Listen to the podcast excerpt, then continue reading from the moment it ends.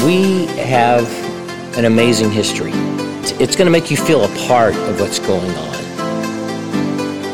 You'll understand a little bit more about yourself and how we're going to walk together as we walk with Jesus. Welcome to the Antioch New England podcast. I'm Nikki Benoit and I'm joined by Mark Buckner, Antioch New England overseer and Antioch Brighton lead pastor. On this podcast, we're bringing you into conversation that will give you more context and flavor of who we are and where we're going. We're so glad you're with us.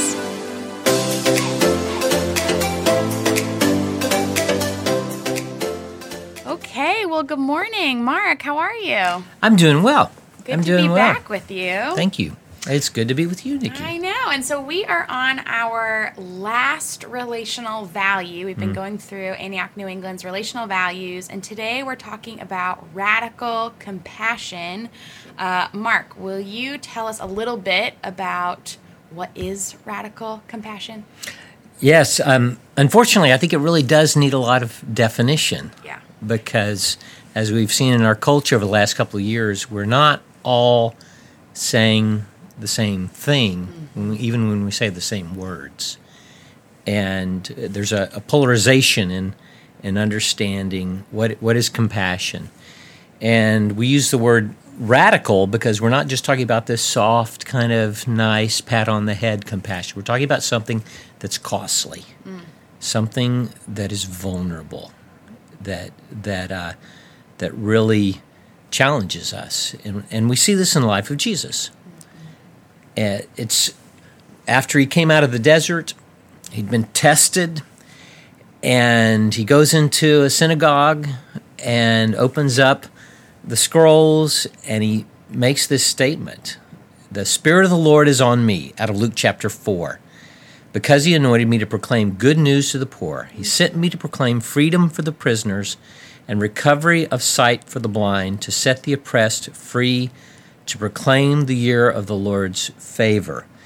So, I in certain circles we we see this concept of jubilee and its prosperity and success, and we're set free from debt. But what Jesus was talking ab- about here is the poor, the prisoners, the blind, and the oppressed.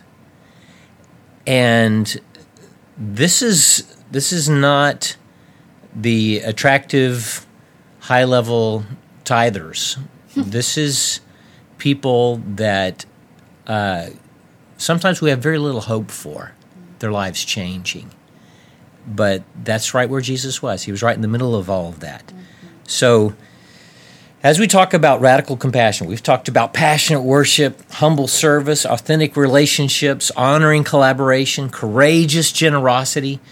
Now, this is this is a very relevant topic that is an expression of the heart of Jesus where we see engaging brokenness mm-hmm. and looking at humanity through a lens of love and responding with compassion. He loved everyone as they needed to be loved. And we want to be like this. We we really want this to be flowing I want this to be flowing in my life. Yes. And I feel like I've been in multiple places. You know, I, I can tell a story of different things and ways I've lived in the past, but uh, uh, some of those stories are too old now. I need some new stories. So, we have invited Pierce Van Dunk to join us today. Hello. Good morning. Good morning. And a little bit about Pierce. He grew up in upstate New York, actually just uh, not too far, a couple of hours out of New York City. And he went to Nyack College. We talking about that. A.B. Simpson, A.B. Simpson. just uh, amazing missiological missions history of the the CMA uh, Christian Missionary Alliance movement. Came to Boston and got a master's in divinity. Now he is a chaplain at the Middlesex House of Correction in Billerica. That I've been out there with him. Yes, he has brought, brought a powerful word to uh, some guys in one of the units. That was beautiful. Beautiful. There's a there's fellowship among uh, you know people that are there's no way around it. They've they've got some brokenness in their lives, but there's honesty. It's a beautiful thing. The gospel's being expressed there. Amen. Just again say uh, a couple more things about Pierce. So his wife Thulia is a lawyer. Uh, has a uh, was born in Honduras. she was born in Honduras. So, beautiful lady. They have son PJ and a daughter Malia, little Malia. li- Malia, excuse me. Uh oh. and um, uh, their uh, their family are is living this out. So, um, what we want to do is open up this conversation and uh, so tell us a little bit about where your heart is specifically related to this radical compassion. Where, where personalize this just a moment. I have to say on the front end that uh, as, as somebody who works for the Middlesex Sheriff's Office, I gotta put it on record that in, in this podcast, I'm not speaking for or on behalf of the sheriff's office itself, but uh, in in my role and capacity as a Christian minister within that context. So, an anything I say is of my own uh, thoughts and opinions, and and not connected directly to the sheriff's office itself. But to answer your question, radical compassion i love the way that that is worded because that word radical as as you were saying it's not it's outside of the norm radical itself means something that is not the normal procedure not the typical way of doing things it is not disconnected but but a different mode of operation. And I believe that the theological grounding for God's compassion and how that is his that part of his character is revealed in and through us as his people ought to be radical because if it looks like the way that the world expresses quote unquote compassion uh, if it looks like you scratch my back, I'll scratch yours. If it looks like uh, quid pro quo, if it looks like uh, trying to get something out of somebody by the way that you care for them and love them, then that is not God's compassion. It's not unconditional. It's not miraculous. And the type of compassion that we're called to love people with is and ought to be radical, is and ought to be miraculous. And the way that that works out in my own life, I'd say I try and view the acts of compassion that we're called to as people of faith in terms of an act of worship. When I'm in the prison caring for those who society has marginalized, who have a red a scarlet letter on them because of their criminal record or because of their history of addiction and who are looked at as less than by many people in society to see them as a human being with with needs and desires and goals and purposes from God to hear their story and care about them as an individual. I, I see that as my own worship for God. And uh, when we're in the in the city of Lowell trying to love and care for the people who are there the city of Lowell Massachusetts where I live trying to love and care for the people there that is to me and I believe scripturally an act of worship. Mm. One of the scriptures listed under the value of radical compassion was was James 1 26 and 27 you, you, true and and worship that God sees as as true and, and valuable.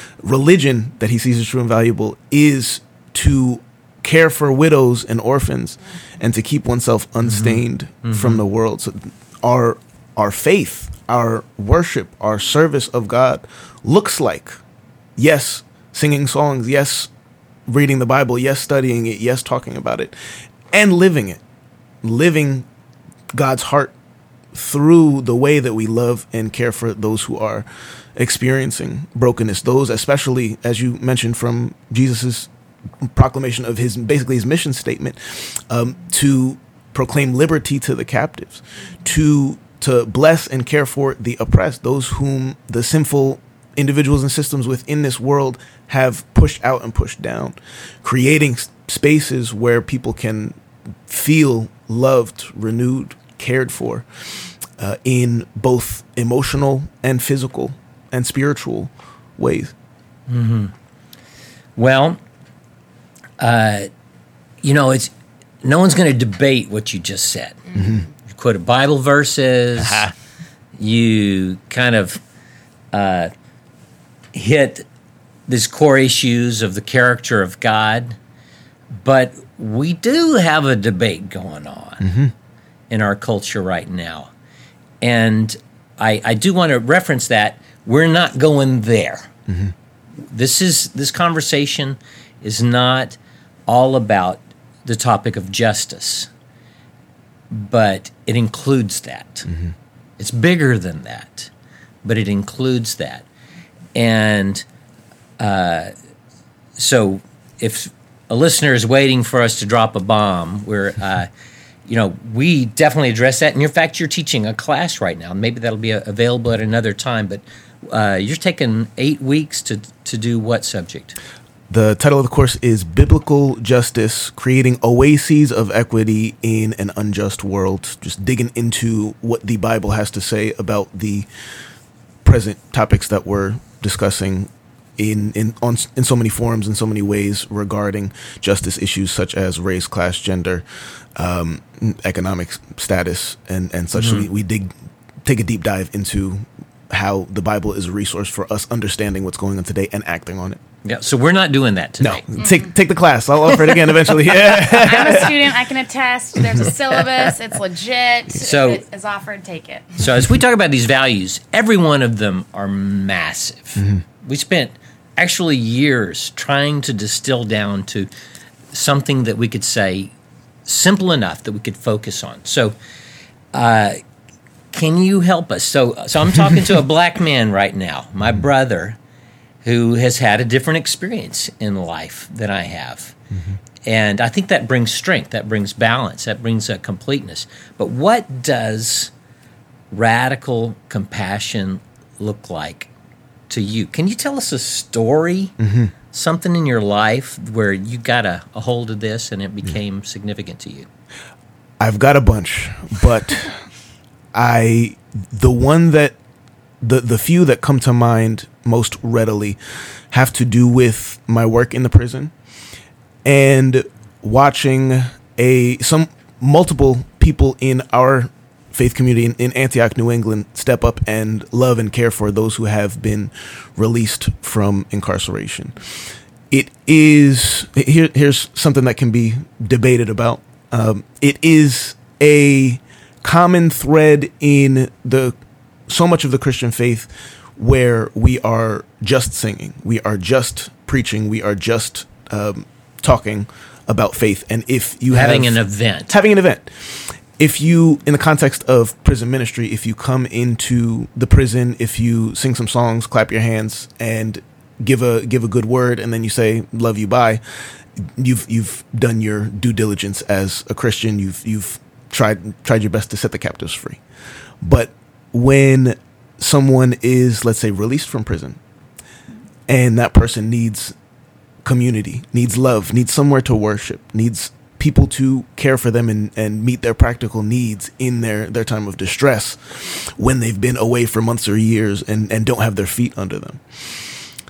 Then it becomes a question of, oh, you know, what, what what's my responsibility now at this point? And you know, do do we like the word says not to do? Do we just give them, uh, you know, God bless you, brother, and and hope you do great, uh, or do we take the time to love them in practical ways, try and meet their needs, whether it be financially, helping them find work, helping them find housing. I've seen multiple people in our faith community step up and and love people practically. I'll tell one story. Uh, I've got a few uh, in the canon, but the one that was most one of the ones that was most beautiful to me, there was somebody who came to faith in the the house of correction where I work, and it was that's a miraculous story that if if um, I would have to get his permission to share, but it was just beautiful, and and I watched it happen. I was I was part of leading him to the Lord, which was just incredible to watch. And his family bought him this really nice Bible, footnotes, uh, references, concordance, leather bound. it was it was okay. beautiful. It was beautiful, right? It, it's not about the actual binding of the book; it's about the content. But it, it, he was having fun with. I got this nice black leather bound Bible, and it was it was his prized possession he he was pre-trial. Um, I, I won't go too deep, but there, in my facility there are people who have not yet been sentenced, and people who have been sentenced. He got sentenced, but he got sentenced to a different facility. Long story short, and spent some time in that facility. Got moved around. His things got shuffled around. He lost that really nice, beautiful Bible that was to him a sign of God's love for him. That was a sign of my love and care for him because it reminded him of the time that he spent with me, the the over a year that he spent with me. And he got out. We he and I connected, spent a lot of time together, and I, I was helping some of his practical needs be met through others. And he told me he had lost this Bible. He he didn't have he was just barely making ends meet at this point. So I said, Don't worry about it. We'll we'll figure it out. So I reach out to a number of people from our our movement here in Antioch, New England, and multiple ones of our congregations, and I was like, wouldn't it be really cool if we could meet his need in this way? We we've already helped him a little bit with with housing, with um, trying to find work, and and he's on track with with a lot of these things.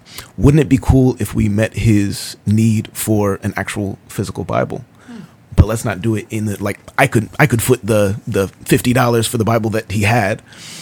But wouldn't it be cool if all of us joined in to make it a, a community affair and and have radical compassion on him by providing him this Bible together.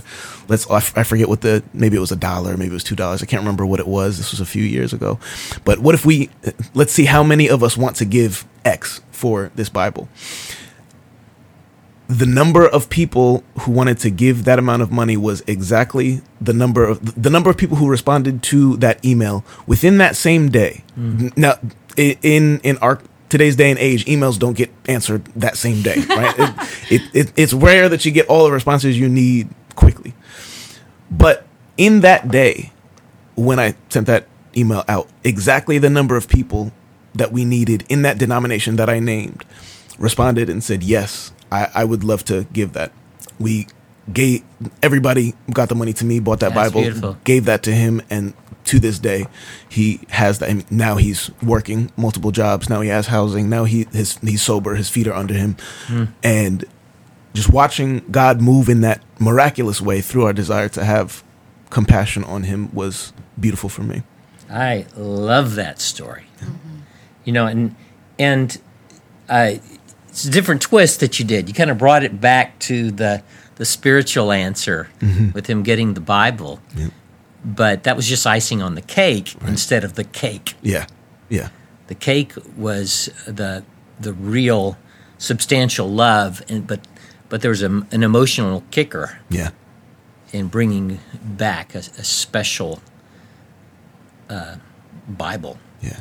I, sh- I should also mention in that same story with that same individual, it was multiple people who had a desire to give anonymous gifts that took him out of a homeless shelter, out of a tent to spend some time in a, a hotel, uh, rather than sleeping in, in a tent at night and mm. getting him the the peace and stability long enough to find work, find housing, and Yeah. and get on his feet. Well, so I'm gonna I'm gonna go in the opposite direction. Okay. How have you seen this done wrong? Mm. I have seen this done wrong when to go back briefly to the discussion specifically geared to justice. I've, I've seen this done wrong with our practice of faith getting mixed up and intertwined with American imperialism. I have seen our, our Big C church Yeah, I'm sorry. Define that. Uh-huh. Um, that Imperialism. What? Yeah, Uh, I'm sorry, imperial- break it. Those are big words. America. I'm, I'm still in my college Talking classes. yeah, yeah. yeah. Um, where America, the United States of America, becomes the savior rather than Jesus being the savior. Yeah. Where our practice of missions or faith or even loving or, or caring for the poor, es- especially um, when we talk about the biblical value of loving the, the foreigner and the immigrant, when that gets mixed up with, you know, we as middle class, if, the we is middle and upper class Americans loving and caring for all those broke broken people out there without realizing that all of us are broken and desperately in need of God's saving grace uh, and separating our practice of faith with from our uh, our identity as the the the good and stable people, uh, but recognizing that people who come from a different cultural background than us might be doing faith or might be doing radical compassion better than us, and being willing to learn and receive from everybody, uh, from anybody who is bringing that that word and that grace from God. Now I'm gonna I'm gonna jump in here, and it's I I lived in another culture with my family for ten years, and there's things as an outsider, things as a minority, that I was able to observe that the people living there couldn't see because that was the water they were breathing, living in. You know, fish breathe the water, I guess. You know, uh, got too many conflicting illustrations there. But um, so I know this is can be uh, emotional, and that's kind of when I'm saying how you've seen this done wrong. So you may have to change the names to protect the innocent. But I, I wonder if if there's a story like that just wow that was hard for you to to be around Yeah, that you had to deal with yeah, and I'm I'm I'm saying this because I, I think the people that are listening to this, the people, and well, this is about discipleship. yeah, This is about us learning how to walk with the Lord. So this may be could be a little hard to hear, yeah. but we're we're trying to get a grip on this a little bit more. So how is this done wrong? You mm-hmm. talked about the the larger concept here, you know, but I want, give me a story that was maybe hard. Yeah. what comes to mind most readily is a situation that I was involved in in a in a ministry where we were trying to respond to an individual who had come out of incarceration. He had a a charge of sexual uh, a sexual crime was was on the the registered offender list and a lot of detail I can't share about that situation, but to respond to his spiritual needs and his need for community with the with the best of intentions, there were a lot of things that we did and precautions that we took for for safety reasons where it it ended up being more and I don't think this was anybody's intention. I don't think anybody uh, intended to to respond like over respond to his situation, but the effect was that he felt like not at home in our our uh, our community, and while wise to ensure safety and, and security. I'm, I, I work in a prison. I'm, I'm always thinking about, all right, how do, how do we make this situation safe, secure, and, and running well? But the love and compassion for his situation, I think, got diminished and watered down by how structured and you, you guys know me th- those listening might not i'm a, I'm a super you know structure organization let's let's you know make let's write things down and, and make Enneagram schedules five here. enneagram Amanda five And the Enneagram researcher. but the the way that we responded to his situation the compassion took a back seat to the precaution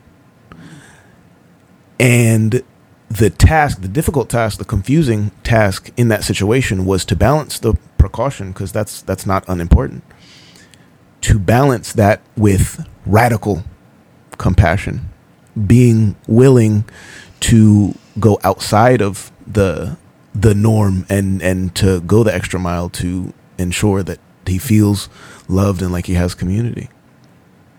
So, in your context, you're you're dealing with a governmental institution. There are a lot of laws and rules. Yes. But as I'm listening to you, I would have kind of applied that in in a way where we are caring for people, but our own self protection is what dominates our thinking. Yeah. Our own, like, uh, uh, like I'm, I've got to put on all my sterilized gloves. I've got to put on my hazmat suit. Yeah, yeah. Before I sit down next to you. Before I gotta put a hazmat suit before I sit down next to the leper. Like G- Jesus is, is putting all his PPE on before he sits yeah, next to the man. with yeah, but he didn't. Right. He touched him. yeah. and uh, he almost so there was a very vulnerable spot there Yeah. and wow these are huge conversations you know people feel condemned. Mm-hmm. they feel accused when we start talking about this. Uh, have i done enough? Yeah. do i need to do all the things that the person next to me Yeah. Is doing? Do i have to become a chaplain in the prison system? Do i have to have that person in my home? What would you say when someone starts coming at you and and kind of with a that fear? Fo- follow the spirit. Follow the spirit. God's not calling every single person in the world to invite somebody with a, a history of, of sexual offense into their home with their kids. God, God, God's not God's not calling uh, every single person to become a, a chaplain. We're we're the body of Christ, and God's got different callings and different assignments for different ones of us in different times. Now, if if you are never stretching yourself and showing compassion that is radical compassion that is outside of the norm that goes beyond the basic requirements of being a decent human being. If that's never part of your life then begin to question all right where is the spirit leading me to show this radical compassion that i've been ignoring or i've been too busy worrying about my own comfort and security to see the opportunities? God's got something for you. Wh- wh- whoever it is listening to this god's got something for you to do that is is in that vein of radical compassion. It's part of our worship. It's part of our call as as believers. There are going to be opportunities for you to show that radical love and compassion. Could you just spit out a couple of ideas? Um, you could come volunteer with me in the prison of course. Um, think about our, our congregations. Think about our communities. What are some things that you see people are doing that you think are radical compassion And even I think like different personas, like Yeah. the working mom, the college student, you know, Yep. like what could it look like? And even one question we've been asking people sometimes, so I'm going to give you a little double whammy here, is Yep. I think someone listening to this, we see it on paper, we're like, yes, I'm for that, you know, like on paper, cool, yes, I'm down, like Mark said at the beginning, but like when it's actually rubber meets the road, what's required to say yes to something? You say no to something. So ideas for different people, and also like, what does it take? Mm. if you're a working mom, let's say, or a working dad, or, or what have you, somebody in your workplace or your neighbor, somebody down the street, first of all, it requires authentic relationships to hmm. be willing to expose your own brokenness and then invite others in your circles to expose their own brokenness. Let's let's say in your workplace, in your neighborhood, there's somebody who has a need, who is in need of food, is in need of clothing, is in, in need of companionship, but they don't have anywhere to express that need Just or get friendship. it met. Just friendship. They don't have anywhere to express that need, get it met. Your your authentic relationship can open the door to a practical act of uh, com- radical compassion, inviting them into your home, forming a relationship with them, uh, seeing if there's ways that you can meet their needs, seeing if God can surprise you and they meet yours. In the context of uh, a college, a college kid with no uh, no bills, no um, no house to pay for, no kids to worry about, maybe you have more time than somebody in a different phase of life to go find uh, an organization that's serving those who are addicted, serving those who are poor, serving those who are ha- whom society has pushed out and marginalized. You can use that extra time that you've got to dedicate significant hours of your week to, to standing in the gap for people who are in need. And like I always say, you're you're gonna get surprised in those situations, and your needs are gonna be met. You're ins- you're gonna be inspired. You're gonna be find yourself loved and cared for in those situations when you step out to meet somebody else's need. God's gonna meet you there. Yeah. God's gonna meet you. I your would needs. love to see some college students shoveling elderly people's sidewalks. Yeah. You know, or like a busy working mom go cut her grass. Yeah. f- volunteering at organizations seems like a lot. Love your neighbor. Yeah. It's my little Hmm. side tangent. Mhm. That's right. They're right there next to you. Yeah, we're we're not asking in these first steps for people to uh, make some historically strange backflip, yeah. you know, uh, break bones in order to reach out.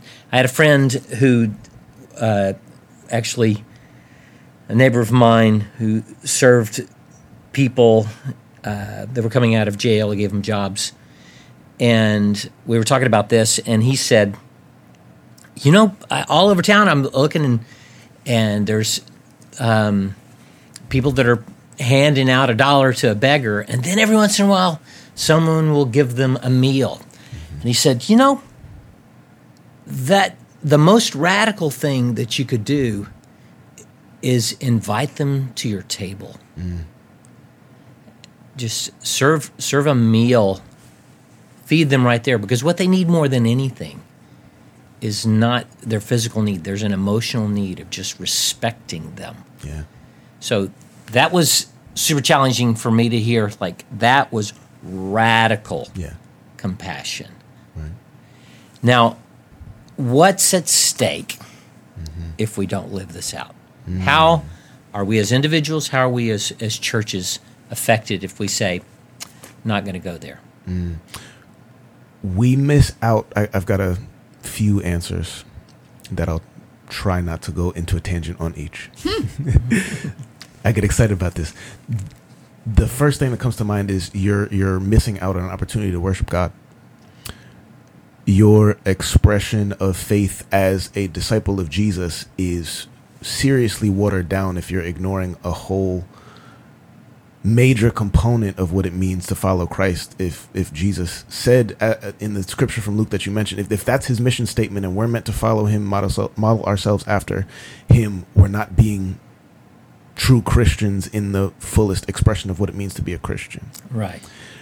What else is at stake is your you are a roadblock in people knowing and walking with Jesus if you're not living this out. Whoa, talk about a little fear of the Lord. I like it. Keep it coming, Pierce. you're you're a roadblock in that we are called in all things to be part of God's revelation of his character. And if we are not revealing that part of God's character, we're in essence giving Christ a bad name. We're not revealing who he truly is. And we're missing out on opportunities to show the love and radical compassion of Jesus in a way that could lead people to knowing God who didn't know God before, who could lead people back to a relationship with God who had been falling away from it before. We're, we're blocking the way for God's revelation if we, the people who are called to reveal Him, aren't revealing Him in that way. I always think of the prophet Ezekiel when God said, "Hey, if if you reveal my message and they don't listen, that's on them. If I tell it to you and you don't reveal it, that's on you." Mm. Right? So if our call is to follow that and we don't, that's on us. So good. I mean, there's so much here, Pierce. I'm like, we could unpack all like there's like you said, the tangents on each thing. So much discussion. Um, we're gonna have to have Pierce back, Mark. I mean, this is this is really I- good stuff. Yeah, I, I, I think certainly in the middle of everything on the race conversations a year ago, I said I, I didn't want a knee jerk response at that moment. Yeah. That was trying to protect our reputation. Like we're addressing this, we know what we're doing. Yeah. I, I, but I think it's and it, and part of how we're responding is through the class you're teaching, but I think this context would be good. Yeah. Mm-hmm. All right, Pierce. This I know this is gonna be tricky, but if we've been doing this, saying two minutes, you have open mic, open air. If you could say anything to different people in our church, the new person, the leader, what would just be your your closing exhortation? Throw to us? down. Yeah, this is when Mark says go off the rails. Go off the rails. Do it, man. Go off the rails within two minutes. do it. Don't make excuses. Um, like Mark said, we're- the the entry point is not doing backflips. The entry point is not um, go end addiction in your city. Go go change the governmental structures to to do true justice. That's got you know Which needs to be done. which needs to be done. And if that's your position, if that's your calling, if God's doing something miraculous through you, don't stop. But if you're thinking about this for the first time, or if you've been thinking about this for a while and are wondering how to to act on it, don't feel like you got to do a, a double backflip. Go out and get to work. like the be used by God. O- open yourself up to God's leading. Look around you. Don't look uh, to another country in, unless that's God's calling for you. Don't look to another city. Look in your backyard. There's somebody in need. There's somebody who needs radical compassion. And as a sub point to that, uh, look individually. Look to those individuals and families who need radical compassion. Look structurally as well. Don't don't stop at um, let me meet the needs of this individual person, although that needs to be done. But look to all right, how am I contributing to unjust or or uncompassionate systems, or how could I counterbalance those worldly systems for the love uh, and compassion of Jesus? How can this compassion be scalable? Thank you, sir. Thank you. Thanks for having me. Appreciate you so much. Please apologize to Malia for how I pronounced her name. I'm, I'm sure she won't listen to this yet. when, when she listens right. to it in 15 years, I'll, I'll tell right. her you meant well. Uh, this is excellent. Um, this makes me convicted and happy at the same time. So blessings on on you, brother, and Mm-hmm. and uh, it's an honor to walk with you. Amen. Honor to be here. Honor to walk with you guys. Thank you. Awesome. Thank you both, and thank you for listening. Thanks so much for listening to the A&E podcast. We hope it was helpful to you, and we encourage you to share it with someone else you think could benefit or may enjoy. Subscribing to this podcast will also keep you in the loop for future episodes as they're released. We hope you'll join us again soon.